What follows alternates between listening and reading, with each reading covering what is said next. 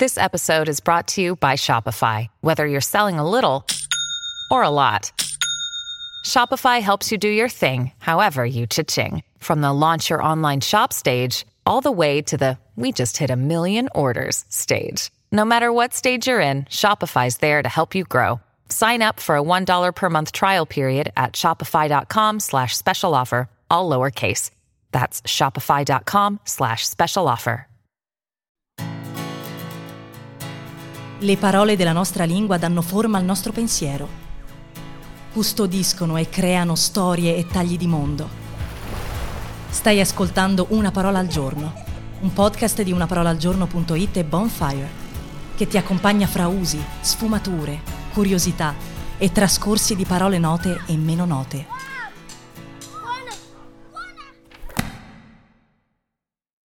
Questa settimana raccontiamo parole che non pensavi esistessero. Oggi, adugiare.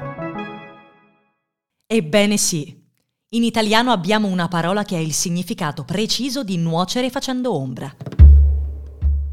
Già questo è meraviglioso, ma notare che questo verbo, a dispetto della ricercatezza, è facilissimo da usare ed è parente di alcune delle nostre parole più familiari, è ancora più sorprendente. Luggia dentro ci si legge subito. Purtroppo cercare di vedere in che modo l'uggia e l'adugiare emergono in italiano è come cercare di vedere nella nebbia. Ciò che è sicuro è che sono voci ereditarie, trasformate per via popolare. Ma a partire da quale materia prima?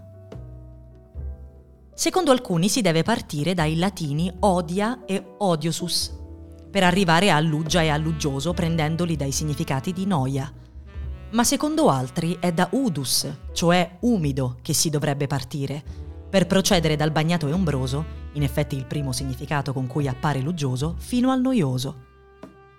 Altre ricostruzioni contemplano un percorso che scaturisce dal verbo uro, bruciare, impoverire, e si intreccia con le prime due in una trama torbida di concetti e suoni, che però infine ci rende limpidamente luggia, luggioso e l'adugiare che conosciamo.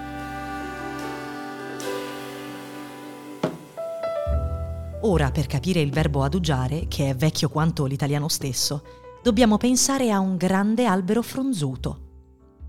Prendiamo un noce. Sotto non solo non vi crescono altri alberelli o arbusti, ma perfino l'erba stenta.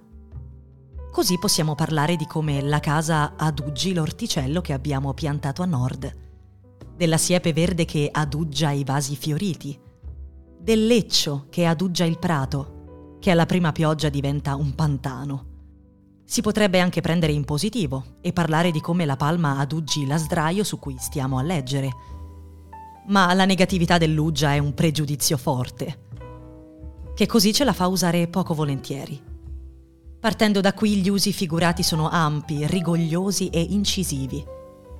I membri di maggior spicco di un collettivo aduggiano tutti gli altri il professionista Narciso, che ha le mani dappertutto, aduggia i giovani del suo studio. La personalità traboccante aduggia i figli. Ci racconta un opprimere, un ostacolare.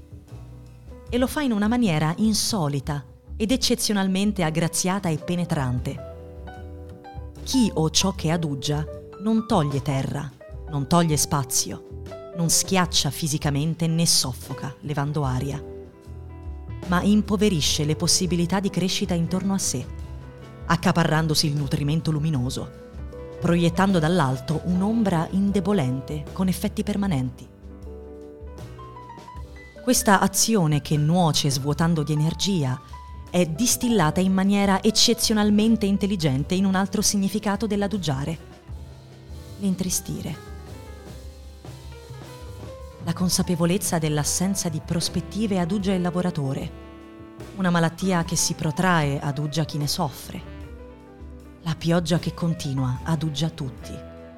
Tristezza, ostacolo alla crescita, impedimento della luce, sono significati l'uno per mezzo dell'altro, intrecciati con trefoli misteriosi, in una robusta corda di significati, da quei cordari senza nome dei nostri nonni del Medioevo una parola non lieta, ma meravigliosa.